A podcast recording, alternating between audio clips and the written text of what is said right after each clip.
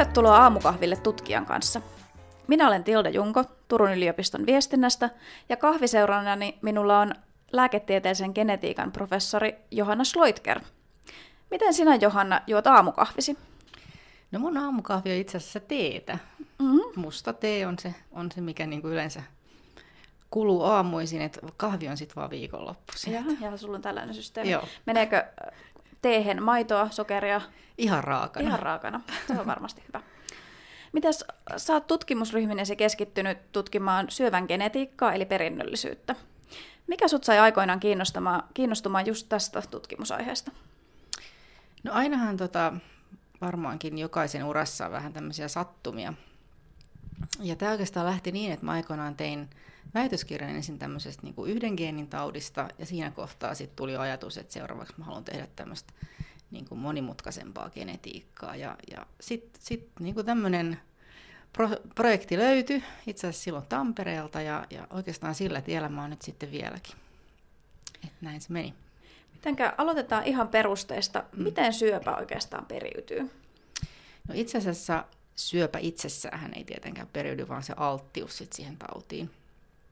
Ja tota, no syöpi, syöpi on itse asiassa hyvin monenlaisia tähän, tähän niin kategoriaan kuuluu. On ihan tämmöisiä varsinaisia syöpäsyndroomia, joissa sit se altistuminen on niin kuin sieltä geneettiseltä taustalta niin suuri, että, että, että se elinaikainen riski sit saada syöpä kasvaa on hyvinkin suuri. Mutta sitten on tämmöisiä niin kuin yleisiäkin syöpiä, missä on, on osassa niin kuin hyvinkin suuri sitten tämmöinen niin geneettinen riski siellä taustalla – Eli se, siinä on hyvin monennäköisiä erinäköisiä periytymistapoja. Miten, minkälaisista prosenteista puhutaan, jos puhutaan niin kuin periytyvimmistä syövistä, niin kuinka todennäköisiä? No tämä mun oma tutkimusaihe, eli, eli eturauhassyöpä, niin siinä niin kuin tämä periytyvyyden osuus riskistä on itse asiassa suurimpia näistä niin sanotuista tavallisista syövistä, että se pyörii siellä noin 57 prosentissa. Ja sitten esimerkiksi rintasyövän kohdalla, joka sitten on naisten tämmöinen yleisin tavallinen syöpä niin sanottu, niin siinä se on noin 30 prosenttia. Ja sitten on kaikkea siltä väliltä. Ää, mitenkäs yleisesti ottaen, niin kuin ei varmaan voida sanoa mitenkään, että yleisesti periytyvistä sairauksista, niin että onko syöpä sieltä periytyvimmästä päästä, vaan se riippuu just tästä? Se, joo, se riippuu kyllä ihan, ihan taudista. Toki joo. on ihan erikseen sitten tämmöiset niin yhden geenin aiheuttamat tosi vakavat perinnölliset taudit, jotka sitten ilmenee yleensä ihan varhaislapsuudessa ja usein sitten ihan fataaleja. Niin kuinka määräävää tämä genetiikka sitten on? Mitkä muut tekijät voi vaikuttaa tähän syövän puhkeamiseen kuin vain geenit? No geenit on osaltaan, mutta sitten geenit aina tota, noin, vaikuttaa sitten tietenkin yhteis, yhteen, yhteydessä ympäristön kanssa. Eli tota, voisi ajatella niin, että mä oon opiskelijoille käyttänyt sellaista esimerkkiä, esimerkiksi että ajattelisin, että olisi tosi kova alttius saada keuhkosyöpä, mutta että henkilö ei tupakoi, niin hänen riskinsä on varmaan todennäköisesti paljon pienempi kuin toisella, joka sitten tässä tilanteessa on vaikka ketjupolttaja, eli, eli näin, näin se sitten menee, eli ympäristön kanssa. Entäs sitten maantieteelliset erot? Onko joku syöpä yleisempää jossain päin maailmaa kuin toinen? No joo, kyllähän syöpä sillä tavalla niin kuin on yhteydessä esimerkiksi tähän länsimaiseen ruokakulttuuriin. Eli että esimerkiksi nämä hormoniriippuvaiset syövät niin kuin rintasyöpä ja eturauhassyöpä miehillä, niin kyllä aika lailla menee käsikädessä sit se insidenssi tämän länsimaisen ruokavalion kanssa, eli on sitten paljon rasvoja ja mm, punaista mm. lihaa ja näin. Että sit jos me katsotaan esimerkiksi sit aasialaisia, esimerkiksi eturauhassyövän suhteen, niin kyllä se siellä on sitten vähäisempää. Ja liittyykö se aina sitten just näihin elintapoihin vai onko siellä geeni, geeni, geeneissä jo jotain, mikä määrää? On siellä varmaan geeneissäkin jotain, mutta että esimerkiksi just niin kuin miettien aasialaisia miehiä, että kun he sitten muuttaa USAhan esimerkiksi mm. asumaan, niin alkaa syömään sit sitä, sitä diettiä, niin sitten se, heidän syöpä, syöpä tota, no, ilmaantuvuuskin kasvaa. Niin, niin. Mm. Millaisia muutoksia syövän ilmaantuvuudessa on sitten tapahtunut viime aikoina? Onko jokin syöpä esimerkiksi yleistynyt tai toisaalta joku toinen vähentynyt? Joo, näin on. Eli on hyvin paljon syöpiä, jotka on vähentynyt. Mainittakoon esimerkiksi mahasyöpä. Ja siitä arvellaan, että se voisi olla tämmöinen ruokavalio, ruokavalioon liittyvä asia. Mutta sitten on tosiaan nämä aika mustat alueet, jos näin voisi sanoa, eli, eli rintasyöpä naisilla ja eturauhassyövämiehillä niin ihan hurjasti lisääntyy edelleen. Mistä tämä sitten mahtaa johtua? No osa syy on varmaan ihan se, että ihmiset elää vanhaksi, kun syöpä nyt yleensä on tämmöinen vanhempien ihmisten tauti. Ja sitten on tietenkin nämä elintavat. Ruokavalio, ylipainoisuus on hyvin, hyvin yleistä nykyään ja, ja tämmöinen, että kaikki vaikuttaa kaikkeen. Sanoit jo tuossa aikaisemmin, että teidän tutkimusryhmä on keskittynyt etenkin tähän etus, eturauhassyövän perinnöllisyyden tutkimiseen. Millaisia erityispiirteitä tässä eturauhassyövässä on? Sanoit jo, että se on hyvin periytyvää. Minkälaista muuta? No se on ensinnäkin tietenkin vanhempien miesten tauti. Eli, eli tota, jos iltakantilta voi ajatella, että sieltä ei nyt ehkä löydykään sen tyyppisiä geenimutaatioita kuin esimerkiksi sellaisessa taudissa, joka ilmenee jo alle yksivuotiaalla ihmisellä esimerkiksi. Eli siellä on jotain tämmöistä, mun oma ajatukseni on, että siellä on semmoista, mikä alkaa sitten vähän hitaammin piiputtaa ja sitten nähtävästi siellä kasantuu ja pahenee sitten tämä vaikutus. Mutta tota, joo, siis epidemiologisten tutkimusten mukaan kuitenkin tämä perimän osuus on siinä varsin huomattava. Eli siellä on todennäköisesti hyvin tämmöinen heterogeeninen tausta. Että jos sit yhdelle, yhdelle ihmiselle sattuu sit paljon tämmöisiä altistavia muutoksia, niin sitten se riski onkin jo varsin korkea. Mitenkäs siitä sitten parantuminen? No hoito, hoito kyllä koko ajan menee hienosti eteenpäin ja tota, eturauhassyövässä se on kuitenkin aika, aika hieno kuitenkin tämä viisivuotis selviytyvyys esimerkiksi, että ei ole ollenkaan niin kuin sillä tavalla aggressiivisimmasta päästä, jos yleensä nyt ajattelee syöpiä. Niin, niin. Ja te olette onnistunut löytämään tämmöisiä geenimutaatioita, jotka on tämän perinnöllisen aggressiivisen eturauhassyövän taustalla. Mitä hyötyä näistä löydöksistä sitten on? No niistä me toivotaan, että on semmoinen hyöty, että jos ajattelee sitä tämänhetkistä tilannetta, miten eturauhassyöpää diagnosoidaan, ja, ja tota, niin se perustuu hyvin paljon tämmöiseen prostataspesifiseen antigeenimittaukseen, joka sitten ikävästi kyllä on niin eturauhasspesifinen, mutta ei syöpäspesifinen, eli tämä tämmöinen ää, tämä antigeenin määrä niin kun nousee esimerkiksi tulehduksenkin myötä, ja, ja tota, näin ollen niin tulee hyvin paljon vääriä positiivisia sitten siinä, siinä vaiheessa, kun näitä asioita tutkitaan. Eli jos olisi niin kuin liittää sitten tähän muita, muita tekijöitä sit rinnalle, mitä voisi siinä samassa vaiheessa sit tutkia, niin se toki sitten niin kuin vähentäisi tätä tehtyjen tutkimusten määrää ja, ja niin kuin potilaan huolta ja sun muutakin, että se olisi niin kuin täsmällisempää. Mitä mieltä sä oot ylipäätään kun puhutaan nykyään paljon lääkehoidon räätälöinnistä ja genomitiedon hyödyntämisestä syövän hoidossa, niin millaisia mahdollisuuksia tässä on?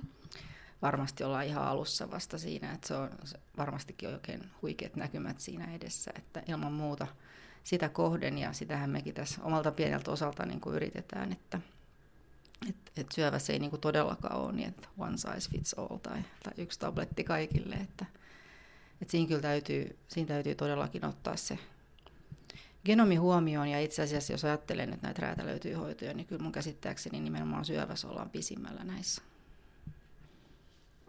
Onko teillä tässä tutkimuksessa suomalaisia tutkittavia vai onko se kansainvälinen? No oma materiaali on aina ollut tietysti suomalaista, mutta sitten on hyvin paljon yhteistyökuvioita, että mä oon mukana ollut parissakin tuossa todella isossa tämmöisessä konsortiossa ja joista toinen nyt tästä päättyy ja noin 15 vuoden jälkeen, mm-hmm. mutta toinen nyt sitten edelleen jatkaa ja paisuu. Et siltä tuntuu, että aihe on kuuma joka puolella, ei vaan Suomessa. Millaisia yhteistyökumppaneita teillä on siinä ollut? No meillä on ihan tota, just niinku ryhmiä Euroopasta ja USAsta, Australiasta ja nyt tässä toisessa konsortiossa niin yhä enenevässä määrin myös Aasiasta sitten. Eli pyritään saamaan nämä kaikki erilaiset etniset ryhmätkin sit siihen mukaan, koska koska vaikka näitä tämmöisiä geenejä, mitkä näyttää toi, tai altistavan niin kuin kaikissa populaatioissa, niin sitten on myös tällaisia populaatiospesifisiä, vähän erilaisia eri puolilla. Ja nekin on tosi tärkeää sitten tuntea, just ajatellen näitä mahdollisia myöhempiä soveltamismahdollisuuksia. Entä sitten, puhuit tuossa jo vähän, että tutkimus voisi auttaa tämän eturauhassyövän tarkemmassa diagnosoinnissa, niin usein puhutaan myös, että eturauhassyöpää ylidiagnosoitaisiin tai ylihoidettaisiin. Onko sun mielestä tämmöiseen huoleen syytä ja voisivatko nämä tarkat geenitestit tarjota tässä apua? No itse en ole, en ole kliinikko, mutta teen toki to, tosi paljon yhteistyötä urologien ja, ja kliinikoiden kanssa. Ja, ja kyllä kai näin nimenomaan on, että, että on tätä ylidiagnosointia, mihin mä tuossa edellä jo viittasin. Mm. Ja sitten tota, myöskin niin sit hoidetaan juuri siitä syystä, koska ei, ei ymmärretä siellä alkuun tai ei oikeastaan keinoin nyt täsmällisesti vielä kauheasti katsoa, että mihin päin se syöpä on nyt sitten lähdössä menemään. Että, koska toki eturauhassyövästäkin on olemassa tämmöisiä hyvin aggressiivisia muotoja. Eli niin kuin yleensähän nyt sanoin, että se on tämmöinen hitaasti edistyvä tauti, mutta sitten siitä voi olla tämmöisiä ihan, ihan muutamassa vuodessa tappavia muotoja. Ja toki se olisi hirveän tärkeää sit nähdä jo varhaisessa vaiheessa, että minkä näköiseksi se syöpä todennäköisesti siinä sitten äityy ja sen mukaan sitten suunnitella näitä hoitoja ja lääkkeitä. Mitä sä oot geneetikkona sitten ylipäätään mieltä tämmöisistä yhä yleistyvistä kotigeenitesteistä? Onko ne mistään kotoisin? No, on, on geenitestejä ja geenitestejä, mutta ei varmaan niin kuin tämmöisissä vakavissa taudeissa toki kenenkään pitäisi lähteä, eikä edes mm. pystyä tekemään mitään semmoisia testejä. Tästähän nyt on ollut kaiken näköisiä tapauksia ja skandaalinpoikaisiakin maailmalla, koska on ollut sitten tämmöisiäkin firmoja, jotka esimerkiksi kauppaa geenitestejä. Meillä voi katsoa rintasyöpän oikein näiden kuuluisia rintasyöpägeenien mutaatioita ja sun muuta. Ja en missään nimessä niin suosi tämmöistä, tämmöistä koti, kotitohtorointia. Että kyllä siinä vaiheessa sitten ilman muuta ollaan niin, niin semmoisien isojen asioiden äärellä, että ihminen ehdottomasti tarvii niin tukea ja sitten tämmöistä lääketieteellistä tulkintaa ja neuvontaa siinä kohdassa. Että. Niin, että enemmän sitten tämmöisissä jossain kevyemmissä Niin, sitten joku tämmöinen silmänväri tai montaksi prosenttia on ehkä sitten sitä ja tätä etnisyyttä, niin se on ihan, ihan eri juttu sitten. Niin, niin. niin. Mitenkäs sitten tässä eturauhassyövässä, niin onko siinä tällä hetkellä käytössä jonkinlaisia seulontoja Suomessa?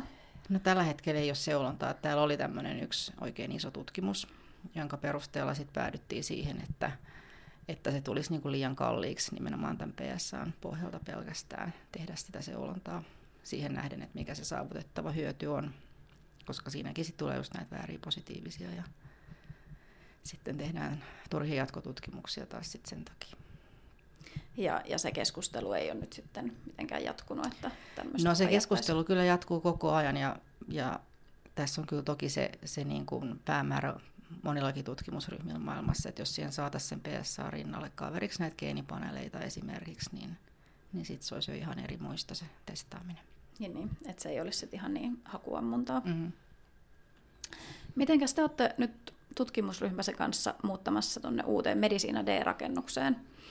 Mites, miten katsot eteenpäin nyt?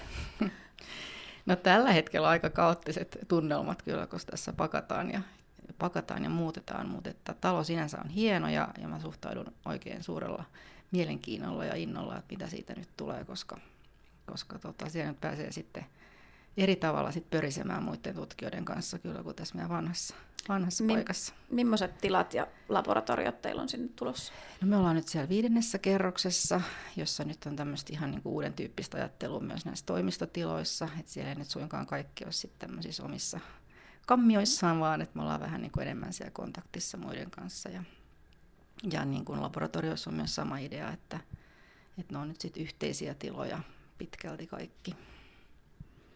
Niin siitähän puhutaan, että se on tämmöinen synergiatalo. Synergiatalo, juu. Ketkäs teillä on siellä naapurissa? No meillä on naapurissa nyt tämä syöpälabra, sitten siellä on patologia ja tota, sitten on myöskin tota, tämä toisen tiedekunnan puolelta sitten ihan tämmöinen biotekniikan ryhmä siinä. Että niin, niin. Tosi, tosi mielenkiintoista tiedekun... tulossa, joo. Tiedekuntarajat ylittävää No näin on, joo. joo. Sä sait juuri suuren tutkimusrahoituksen Jane ja Aatos Erkon säätiöltä. Mitä te ryhdytte nyt tämän rahoituksen turvin tekemään?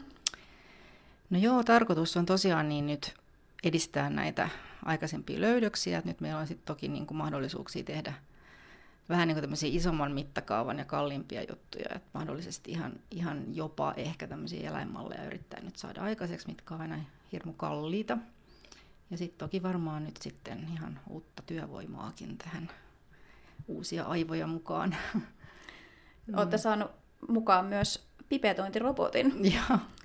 Millaisia mahdollisuuksia sä näet, että robotiikka ylipäätään voi tarjota syöpätutkimukselle?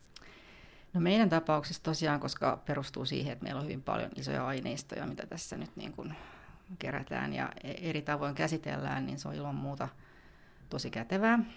Ja varmasti sillä sit luo tämmöistä samanlaista alustaa sit monille muillekin tutkimuksille. Ja, ja tota, no varmasti kaikesta tämmöistä tarkkuutta vaatimassa sinänsä, missä on paljon tarkkuutta vaaditaan ja sinänsä semmoista aika rutiiniomasta hommaa, niin semmoisen se on kyllä loistava apu. Että... Niin, että voidaan vapauttaa sit niin, niitä ihmisiä. ihmiset vähän niin kuin mielekkäämpiin töihin.